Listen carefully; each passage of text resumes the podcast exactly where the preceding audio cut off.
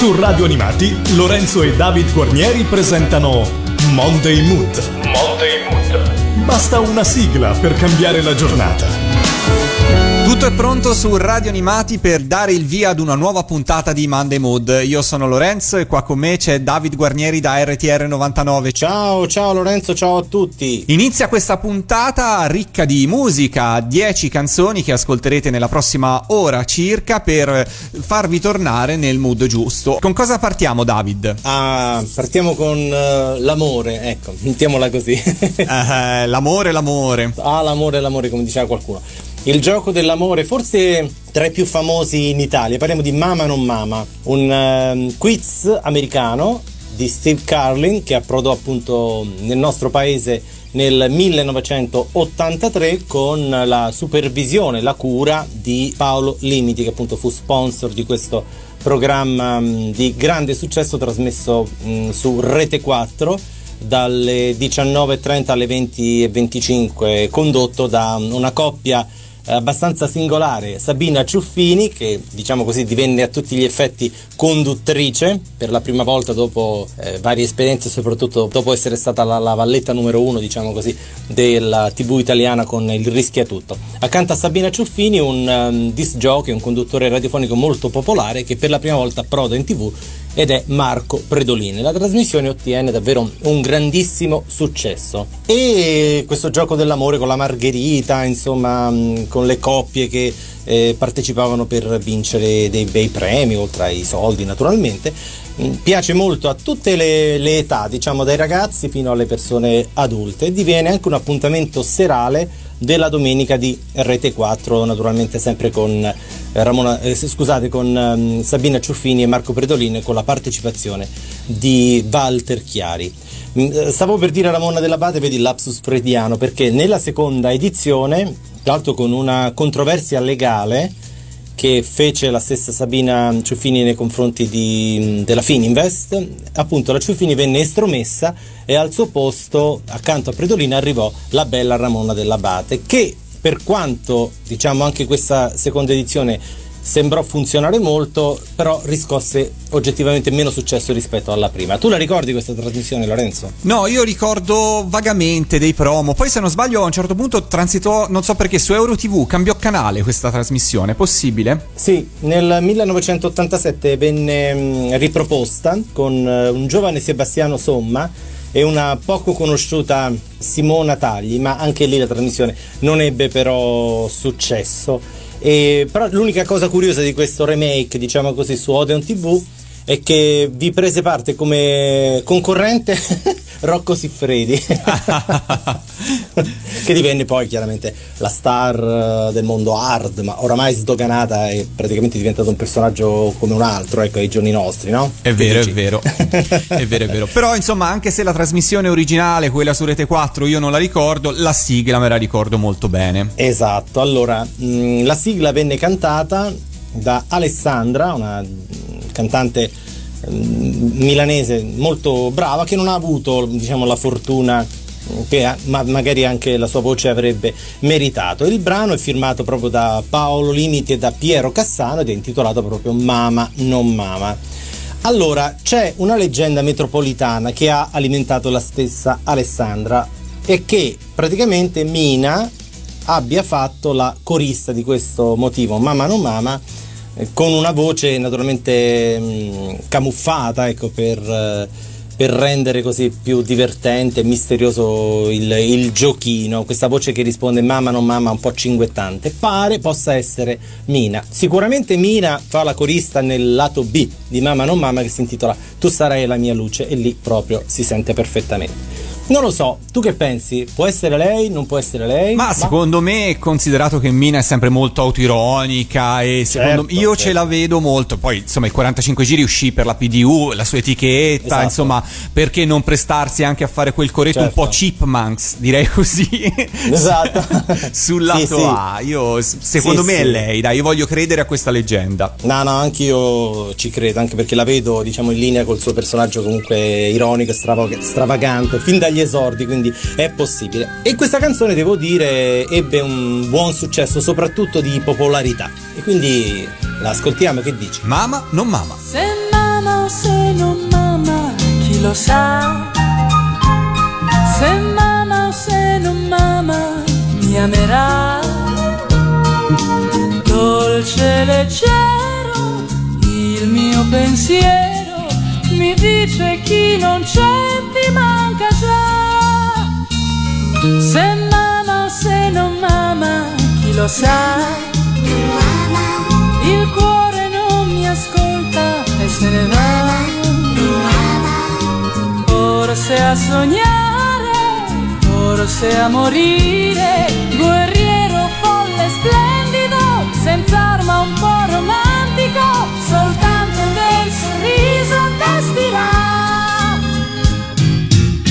L'amore danza solo un passo avanti a me, io seguo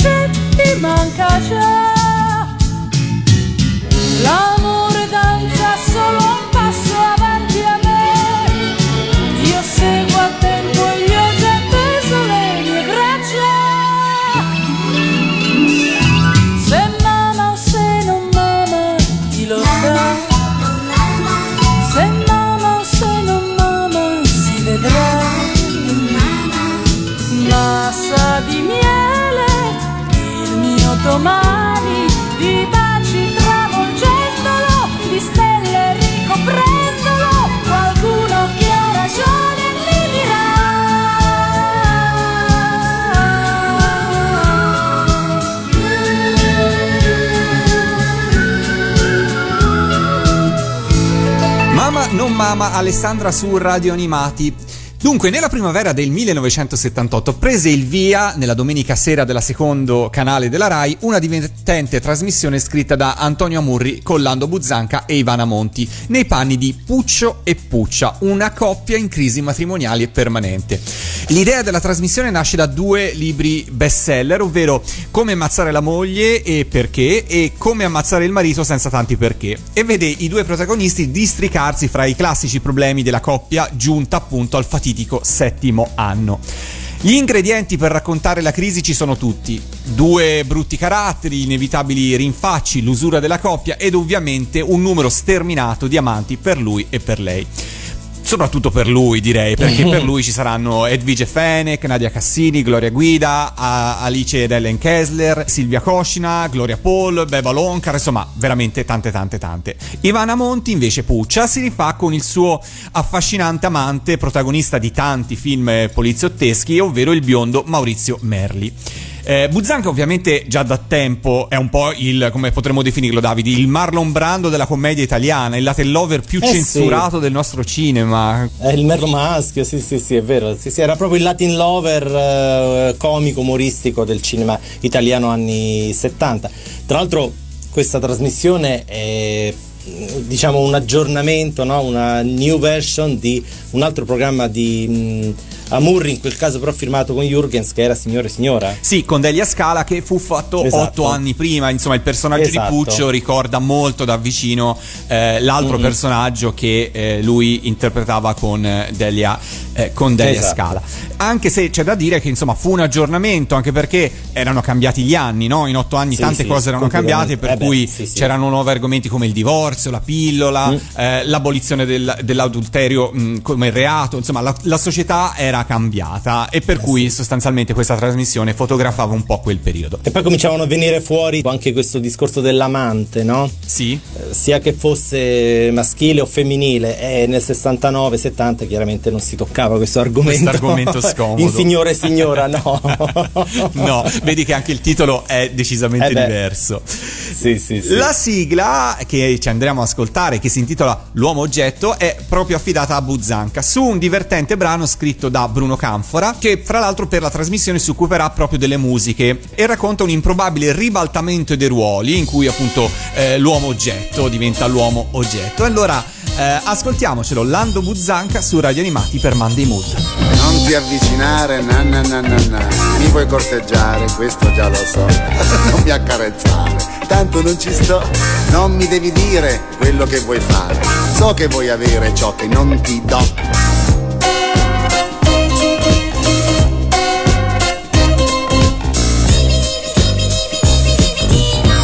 Palpeggiare, questo non si fa. Non mi strapazzare con sensualità. Non mi stravaccare lungo sul sofà. Non mi mordicchiare, non mi sbaciucchiare. Ma lo vuoi capire che così non va? No, l'uomo oggetto non lo fa No, vuoi usarmi e poi lo so, puoi gettarmi nella strada. Accada quel che accada, ma io ti dico bada, bada, bada, bada, bada, bada. No, l'uomo oggetto non lo fa No il mio corpo non lo do, ho qualcosa di più bello, ho un'anima e un cervello. Tu amami per quello, quello, quello, quello. No, non mi tentare con il carcade, non mi puoi drogare con un doppio te. Eh, non mi tastare, tanto lo sai che non ci voglio stare, non mi faccio amare, non mi faccio usare da una come te. No, non mi toccare, che oggi è venerdì, e non mi abbracciare proprio in un tassino. Eh, dai, non mi spogliare nudo fino a qui, molla i pantaloni, sono brutte azioni, non ti posso amare se mi fai così. No, l'uomo oggetto non lo fa. No il mio corpo non lo sa. Ho qualcosa di più bello, ho un'anima un cervello. Tu amami per quello, quello, quello, quello.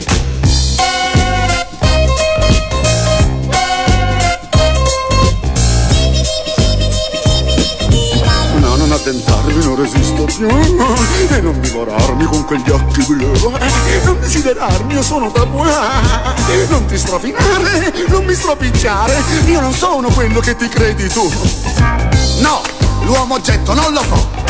No, vuoi usarmi e poi lo so, vuoi gettarmi nella strada, accada quel che accada. Ma io ti dico bada, bada, bada, bada, bada, bada. No, l'uomo oggetto non lo so. No, il mio corpo non lo do, ho qualcosa di più bello, ho un'anima e un cervello. Tu amami per quello, quello, quello, quello. Ah, non mi tentare con il carcadè, non mi puoi drogare con un doppio tè. Eh, non mi tastare, tanto lo sai che non ci voglio stare, non mi faccio amare, non mi faccio usare da una come te. No, non mi toccare, che oggi è venerdì e non mi abbracciare proprio in un tassi. Dai, non mi spogliare, nudo fino a qui, molla i pantaloni, sono brutte azioni, non ti posso amare se mi fai così. No, l'uomo oggetto non lo fa. No, il mio corpo non lo do, ho qualcosa di più bello, ho un'anima e un cervello. Tu amami per quello, quello, quello, quello. Lando Buzzanca con l'uomo oggetto, sigla finale di settimo anno del 1978. Adesso Lorenzo, io direi di parlare di un programma pomeridiano Rai, non è Domenica In, eh? è un po' diciamo la terza, anzi la quarta, pardon, versione del celebre Quelli della Domenica del 1968 che lanciò chiaramente tra gli altri anche il grande Paolo Villaggio. Appunto la trasmissione ebbe una grandissima fortuna e poi ne ebbe delle altre versioni. Nel 68-69 il programma divenne Che Domenica Amici, poi nel 1969 arrivò in primavera e domenica ma senza impegno e nel 1969-70 la domenica è un'altra cosa, praticamente quasi tutta la stagione coprì questo appuntamento domenicale di un'ora con sketch, canzoni, ospiti, balletti e quant'altro. Gli autori eh, furono Castellano e Pipolo, Leo Chiosto e Gustavo Palazzo. La regia venne divisa in alcune puntate da mm, Vito Molinari, in altre da Carla Ragionieri, mentre la direzione musicale e la direzione d'orchestra venne affidata a Gorni Kramer. Il conduttore del programma era Raffaele Pisu con uh, alcuni comici come Riccheggiano, Antonella Steni, Elio Pandolfi, ma anche i Brutos oppure Enrico Montesano. La parte femminile invece venne affidata a um, tre protagoniste che poi si alternarono nelle puntate di questa trasmissione che appunto durò addirittura dal novembre del 69 a luglio del, del 70, quindi tante tante puntate. Le tre mh, ragazze, diciamo in quel caso, a ricoprire il ruolo di soubrette furono Carmen Villani, poi Gloria Paul e in ultimo Margaret Lee. E in questa trasmissione, tra l'altro, parteciparono anche due pupazzi che divennero così i beniamini dei bambini, il già famoso Provolino, naturalmente animato da Raffaele Pisu, che però ebbe in quel caso anche un, un'amica, un'amichetta, una compagna di, di giochi di scuola, ovvero sia Fanella, che eh, anch'essa diventerà popolare in quegli anni.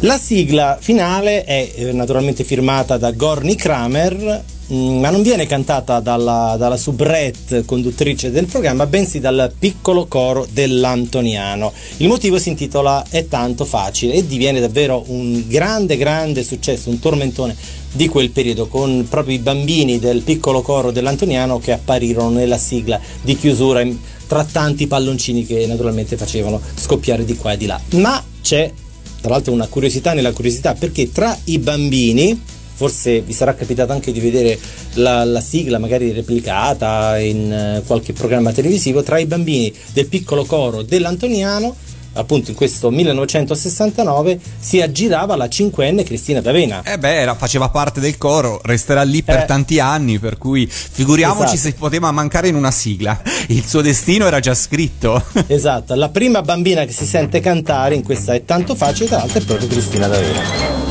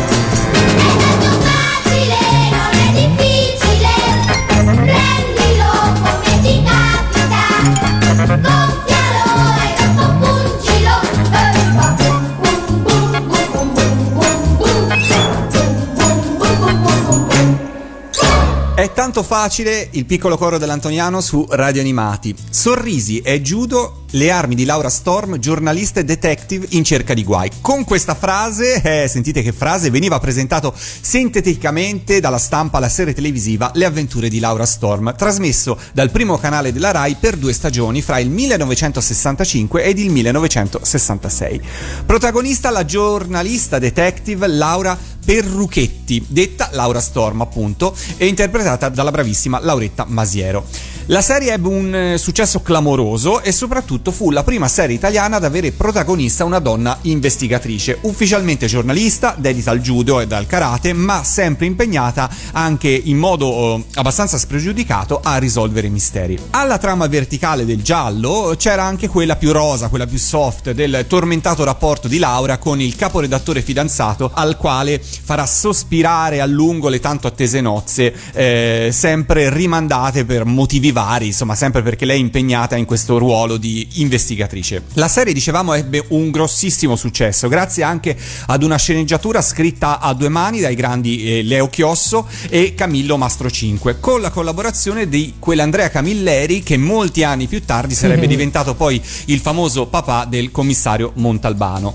Eh, Mastro 5, fra l'altro, ne era anche il regista. Tu l'hai mai vista? Fra l'altro, è presente su Rai Play le avventure sì, di Laura sì. Storm. Sì, sì, ne ho visto qualche episodio. Beh, insomma, simpatica, una cosa carina. Mm, poi la Masiera, appunto, come hai detto tu, era davvero brava. Lei è molto sulle righe come personaggio, però, insomma, devo dire, è sempre abbastanza godibile. La serie debutta, come abbiamo detto, nel 1965, ma in realtà i due attori avevano già in mente questo soggetto da un po' di tempo. L'idea di base era nata ehm, da, così, da riportare ehm, leggerezza, di distaccarsi un po' dal cinema o comunque dalla commedia eh, per iniziati, di fare qualcosa di leggero. Si sentiva il bisogno di leggerezza di costruire una vicenda avventurosa, ma anche eh, credibile nello stesso tempo. Però con tanti colpi di scena e ricca di fatti e in più con la possibilità di strappare anche qualche sorriso. Quella che fra poco ci andremo ad ascoltare è la sigla di chiusura di Laura Storm intitolata ancora una volta Pericolosamente insieme, interpretata da Fausto Leali e scritta da Leo Chiosso insieme a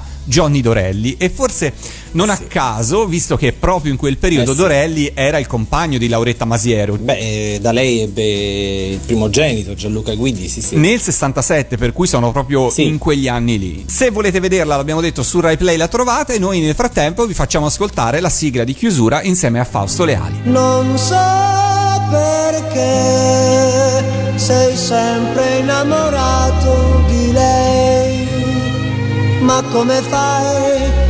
ti pentirai e piangerai da retta a me. Ancora una volta pericolosamente cerchi l'amore di Laura Stone, però se ti illudi che accada facilmente, non conosci Laura Stone. Ancora una volta vuoi fare l'imprudente, credi al sorriso Laura Stone. Però se la baci sei proprio un incosciente non conosci Laura Stone. Se languidamente ti apre le braccia no non pensare ragazzi ce l'ho fatta. Improvvisamente siccome tutta matta ti agguanta e provo un colpo di judo. Oh, oh. ancora una volta pericolosamente cerchi l'amore di Laura Stone, fa ciò che ti pare ma non capisci niente,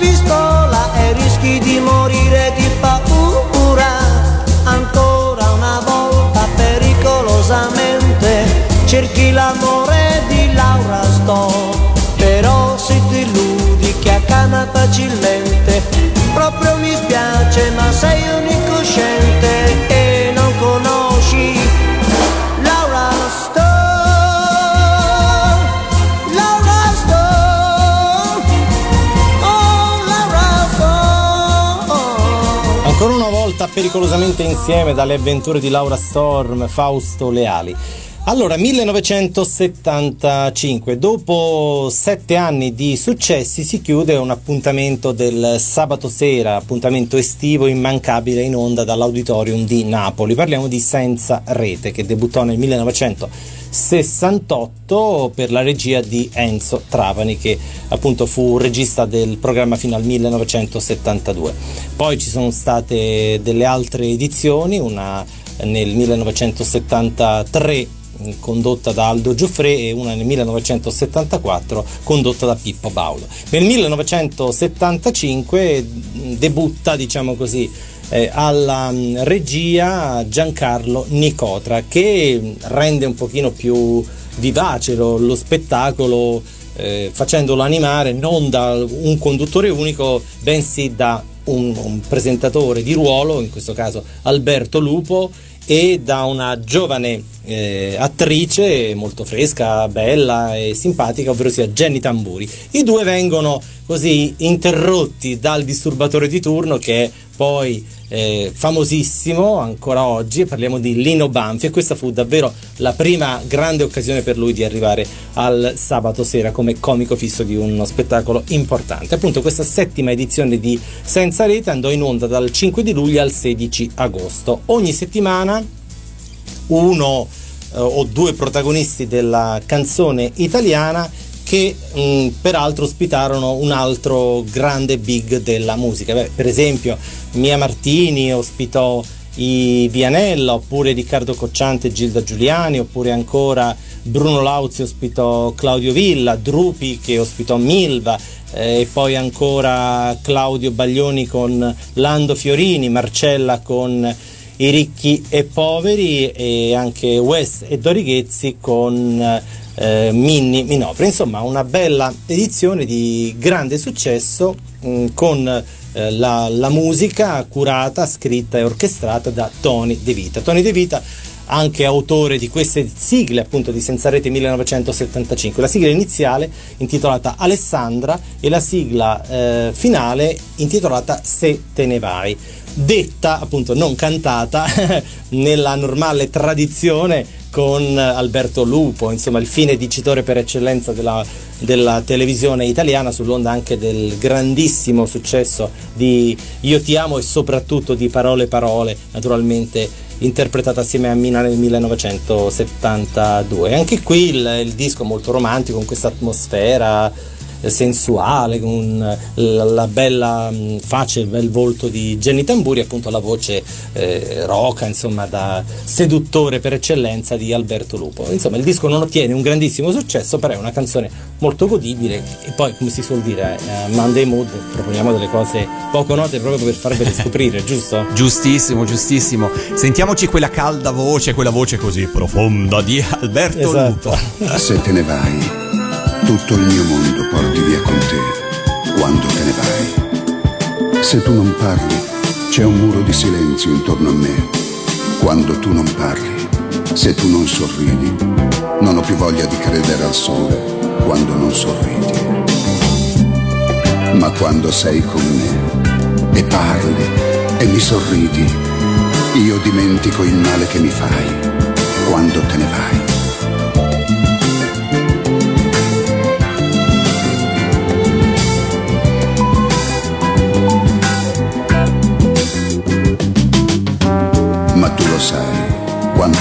Vita dipende da te. Eppure te ne vai, per dire poi che tutto quello che faccio lo hai voluto tu. Giochi le tue carte come se sapessi leggere le carte mie. E io perdo con te qualcosa ogni giorno del mio modo di essere.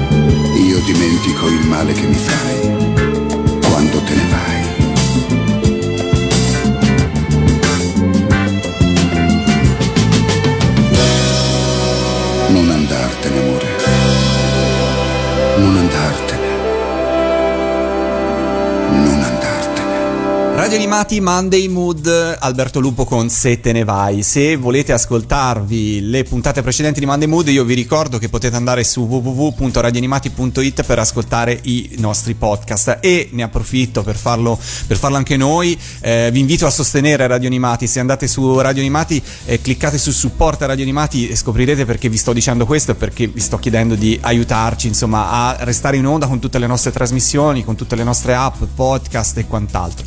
Andiamo avanti e eh, finiamo nella Francia dei primi anni 60 e parliamo di Serge Danot, un impiegato creativo di un'agenzia pubblicitaria. Serge ha già da tempo in mente l'idea di creare dei cortometraggi animati in stop motion e nel 1963 decide di proporre il suo progetto alla TV di Stato francese, che accetta, ma premette subito che non sarà in grado di farsi carico dell'intero processo di realizzazione, anche perché insomma non costava poco come tecnologia. Danot non si dà per vinto e decide quindi di costituire la sua società di animazione, coinvolgendo anche ex colleghi ed amici dell'agenzia pubblicitaria per cui lavorava e si mette così a dare vita alle, a Le Ménager Enchanté, ovvero la giostra incantata. Gli episodi della durata di 5 minuti sono ambientati nel mondo fantastico di Bois Joly, al quale eh, la piccola Margot può accedere salendo su una giostra incantata e pronunciando un'apposita formula magica.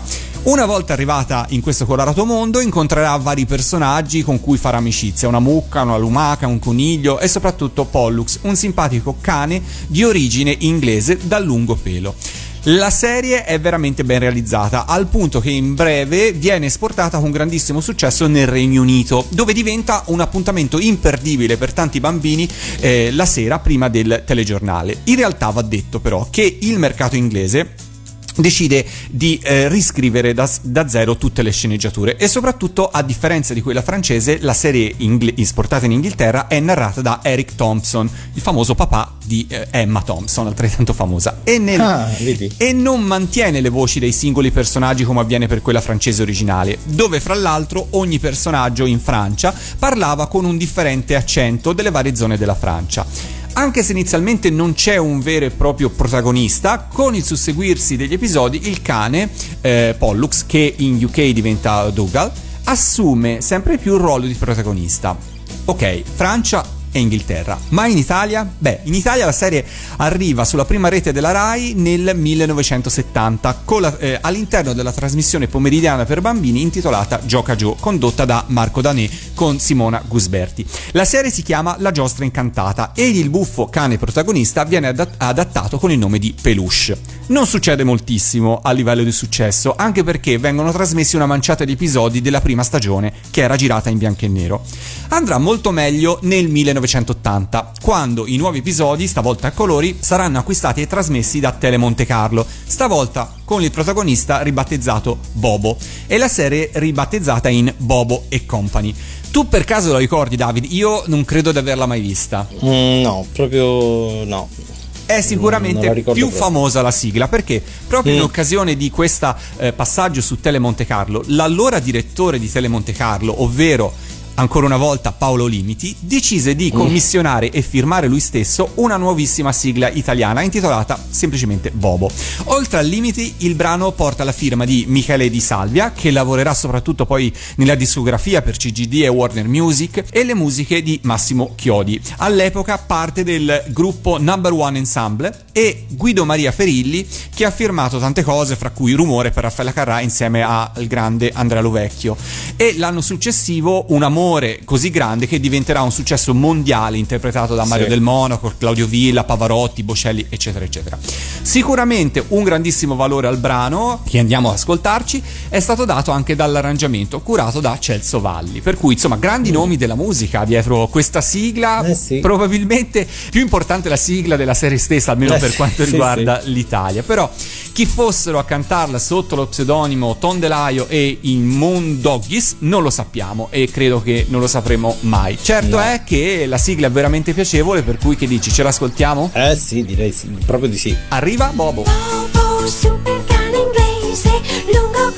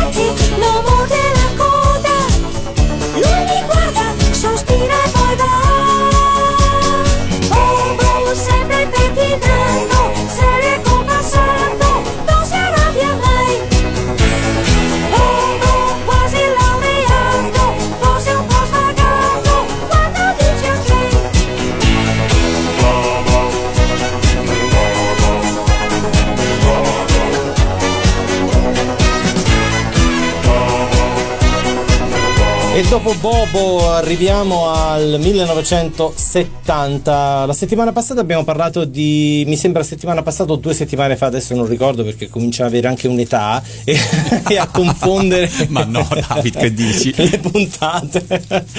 Abbiamo parlato di doppia coppia 1969, la prima edizione di questo storico spettacolo con Alighiero Noschese per la regia di Eros Macchi. Appunto, grande successo e quindi la Rai lo ripropone nel 1970, sempre con i testi firmati da Antonio Murri e da Dino Verde e la regia sempre di Eros Macchi, orchestra diretta da Franco Pisano. La partner di Alighiero Noschese è sempre Bice Valori con le sue divertentissime caratterizzazioni, ma cambia la coppia canora. Sylvie Vartan e mm, Lei Luttazzi non ci sono più e i ruoli vengono assegnati a due giovanissime, due diciannovenni molto molto popolari all'epoca ma anche oggi. Parliamo di Romina Power e di Massimo Ranieri. E questa mm, eh, seconda edizione di doppia coppia si conferma insomma un grande grande successo e anche la coppia di, di giovanissimi interpreti piace molto al pubblico. Anche in questo programma naturalmente la fanno da padrone le imitazioni straordinarie di Alighiero Noschese, ma anche la presenza di eh, ospiti d'onore molto molto importanti. Le sigle vengono appunto cantate da mm, Romina Power e da Massimo Ranieri. In una delle prossime puntate sicuramente ascolteremo anche Romina che cantò Io sono per il sabato, ma questa sera vi voglio far ascoltare la sigla finale della seconda edizione di doppia coppia intitolata Sei l'amore mio, firmata appunto da Amurri e Verde per quello che riguarda il testo, la musica eh, invece di Franco Pisano. Massimo Ranieri è l'interprete di questo disco che devo dire non, non, ottiene un successo travolgente, insomma nulla eh, di, di, simile alle affermazioni ottenute proprio in quel periodo con eh, eh Rose Rosse, se bruciasse la città e quant'altro. Però è un modo per confermare mh, il momento di popolarità di Massimo Ranieri che poi di lì a poco eh, sarebbe diventato davvero un super big della canzone vincendo proprio in quella stagione successiva, insomma 70-71, canzonissima. Una bella canzone e anche in questo caso direi proprio che possa essere il caso di ascoltarla. Direi di sì, il grande Massimo Ranieri su Radio Animati. Forse vuoi prendermi in giro, ma non sai che male fai. Guarda che scherzi col fuoco e sarai tu che brucerai.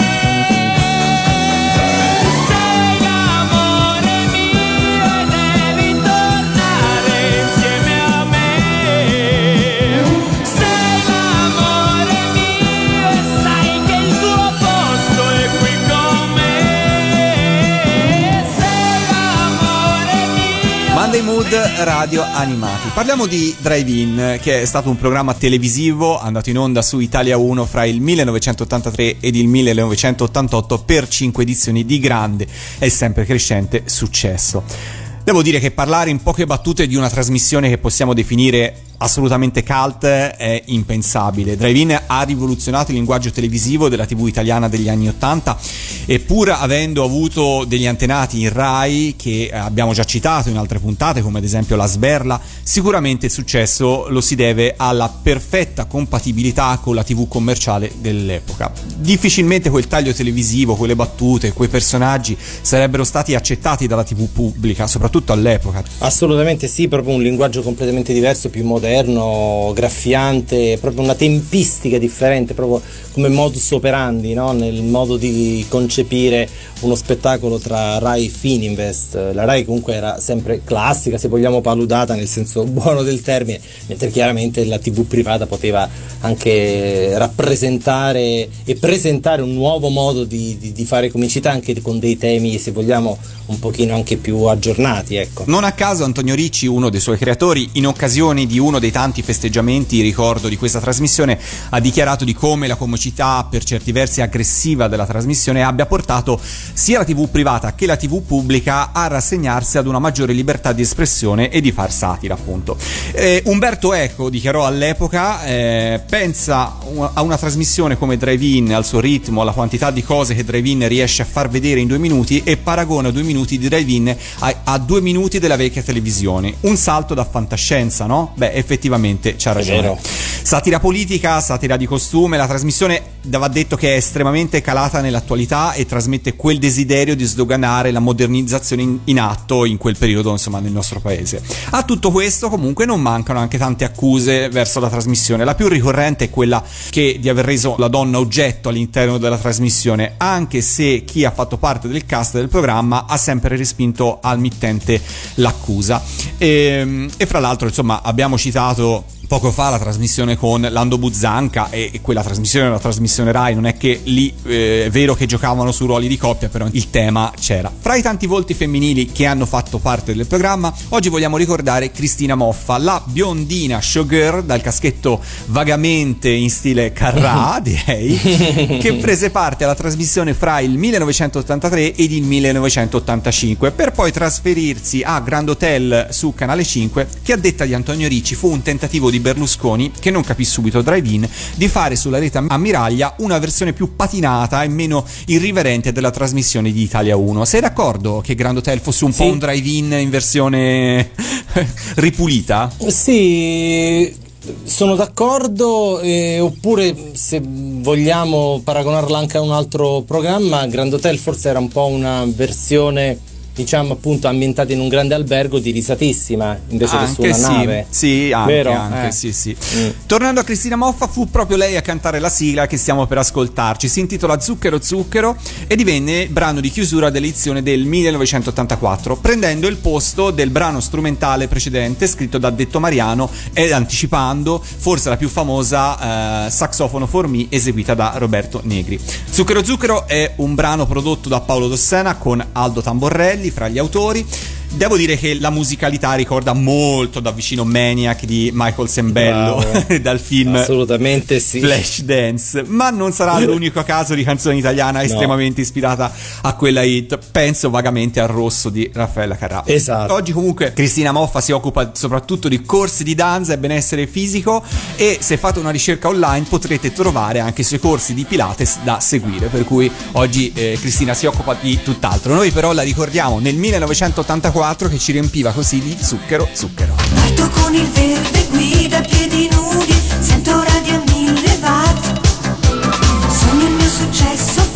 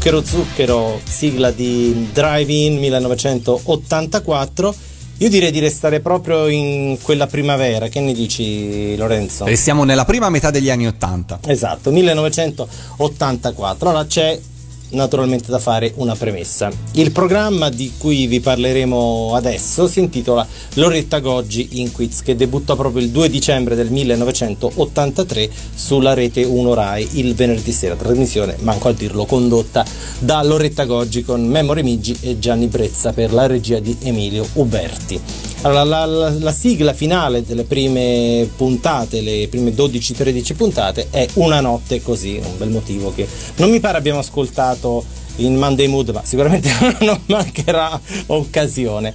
Appunto, Loretta Goggi lancia questo 45 giri uscito nel dicembre del 1983.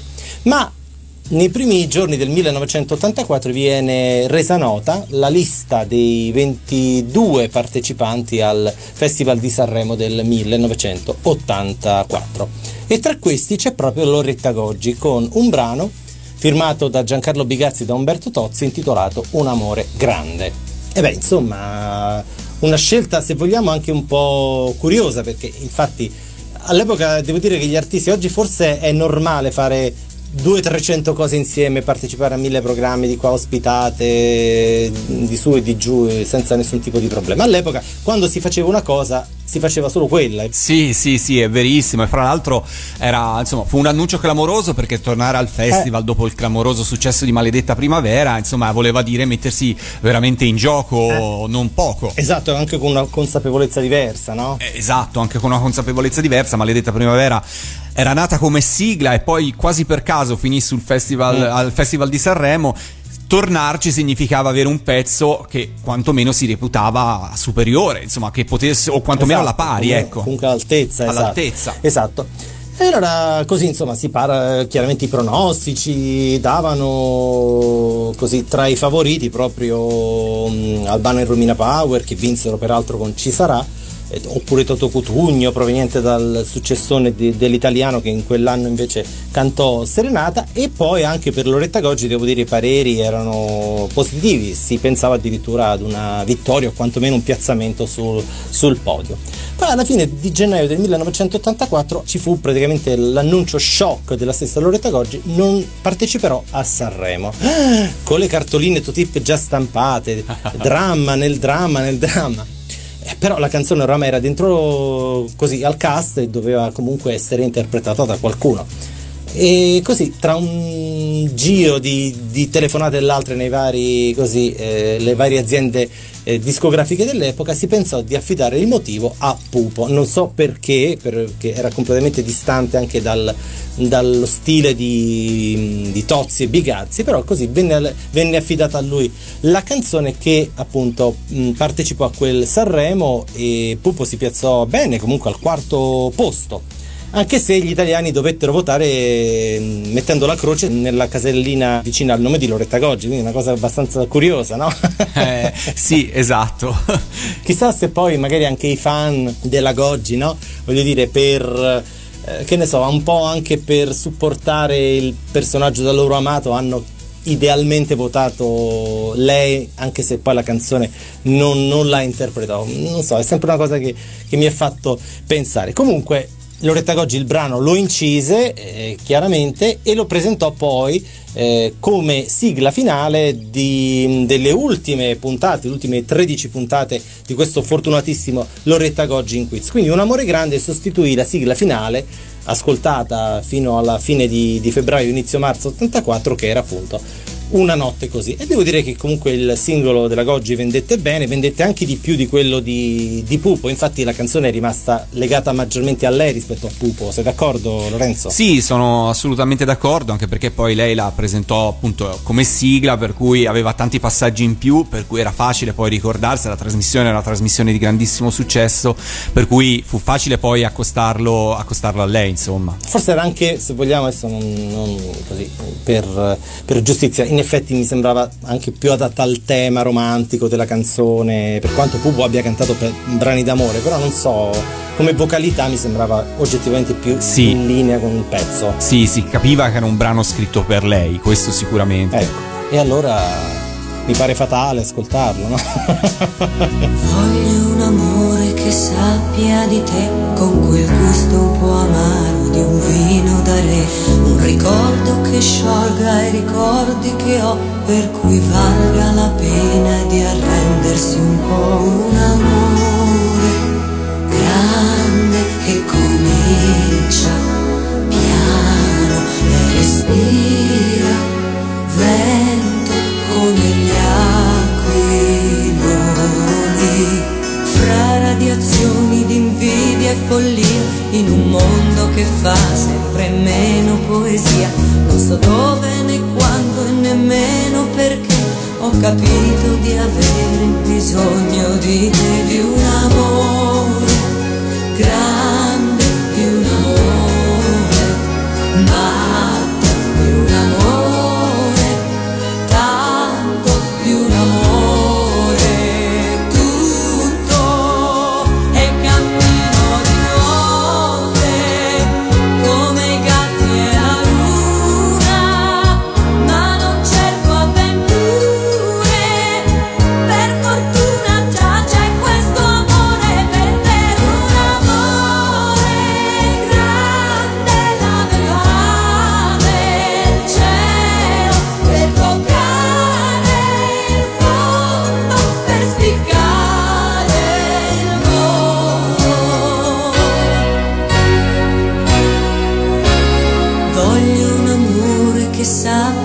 te, che mi resti vicino anche quando non c'è, nelle notti di luna di un tiepido blu, quando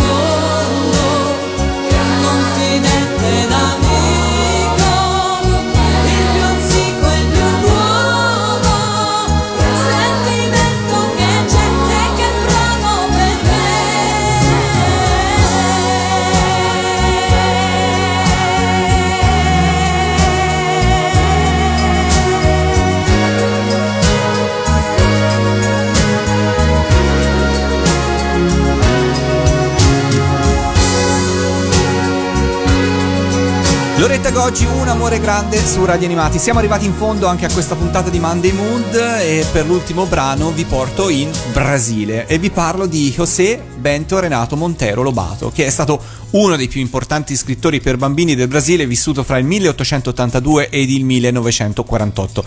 Nella sua carriera, inoltre, è stato regista, editore, produttore ed ha fatto veramente tante cose che sarebbe impossibile riassumere in pochi minuti. Fra il 1920 ed il 1947 Lobato realizza una serie di libri per ragazzi di genere fantastico intitolato Sicio du Pico Pau Amareglio, letteralmente traducibile in Il posto del picchio giallo che altro non è che una piccola fattoria chiamata appunto Picchio Giallo, dove vive un'anziana donna con una serie di personaggi, fra cui la piccola Lucia, detta Narzigno, in compagnia della sua insepara- inseparabile bambola di stoffa chiamata Emilia ed un certo, che ad un certo punto della storia inizierà a parlare e trascinare Lucia e gli altri personaggi in viaggi per esplorare la fantasia, le scoperte e l'apprendimento. Dei 23 libri che saranno scritti per questa saga, ad arrivare in Italia nel 1944 fu il solo volume da noi tradotto come Nasino, Nasigno appunto. I libri del Picchio Giallo ottennero da subito un grandissimo successo in tutto il mondo, ma sollevarono anche aspre polemiche perché tacciati di essere messaggeri di eh, messaggi antipatriottici per la politica brasiliana e nel 1942 venne chiesto il bando dalle scuole cattoliche, pensate un po', a causa della loro natura evolutiva, ma pazzesco. Comunque, e parliamo del 42, eh, non del Medioevo. Comunque, a fianco dei bigotti c'era però il pubblico e la televisione, che fin dagli anni 50 realizzò vari adattamenti della saga del Picchio Giallo. Il più famoso e giunto fino a noi è quello realizzato da Rete Globo nel 1977 ed arrivato in Italia su Tele Carlo un po' di anni dopo. La sigla italiana venne commissionata alla RCA, che per l'occasione arrivò a indire una gara, come era quasi sempre consuetudine all'epoca, l'abbiamo raccontato più volte. Per prima cosa si scelse la musica e la meglio la ebbe un provino di Roberto Rossi, una musica festosa che ricordava vagamente lo spirito dei Beatles. Le strofe però non erano altrettanto forti e così Jimmy Tamborelli e Douglas Meeking si misero al lavoro con Roberto Rossi per perfezionare il brano, ritirandosi per qualche giorno al famoso cenacolo sulla via Nomentana a Roma. Mancava un testo e visto che la serie sarebbe finita su un canale televisivo importante, fra l'altro inizialmente sembrava destinata alla Rai, si chiamò anche il grande Franco Migliacci a cimentarsi nella stesura del testo, ma alla fine fu Lucio Macchiarella a riuscire nel, nell'impresa e a confezionare come sua consuetudine un piccolo capolavoro. Tu la conosci questa sigla, David? Sì, sì, sì, sì. Eh, devo dire Molto- che molto secondo me esprime carina, sì, sì. molto bene insomma, la, il- la bravura di Macchiarella nello scrivere delle piccole favole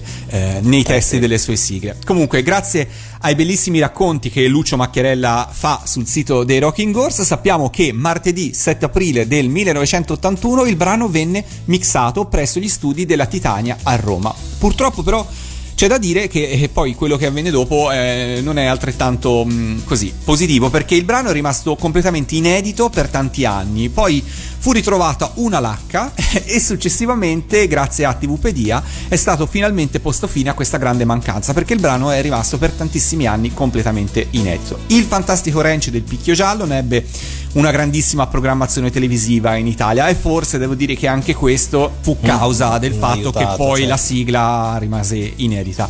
Ma senza ombra di dubbio è un altro piccolo gioiello nascosto nel repertorio dei Rocking Horse. Per cui con loro chiudiamo questa puntata di Monday Mood. Salutiamo tutti, David. Sì, sì, ci salutiamo e ci ritroveremo poi chiaramente la prossima settimana. Ciao, ciao a tutti. Ciao. vecchio giallo cos'è?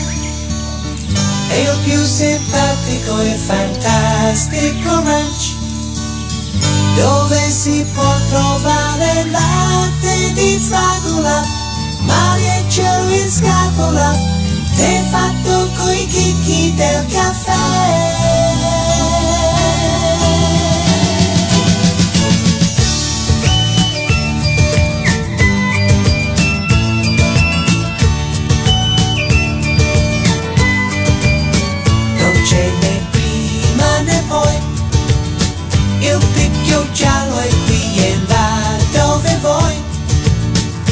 Non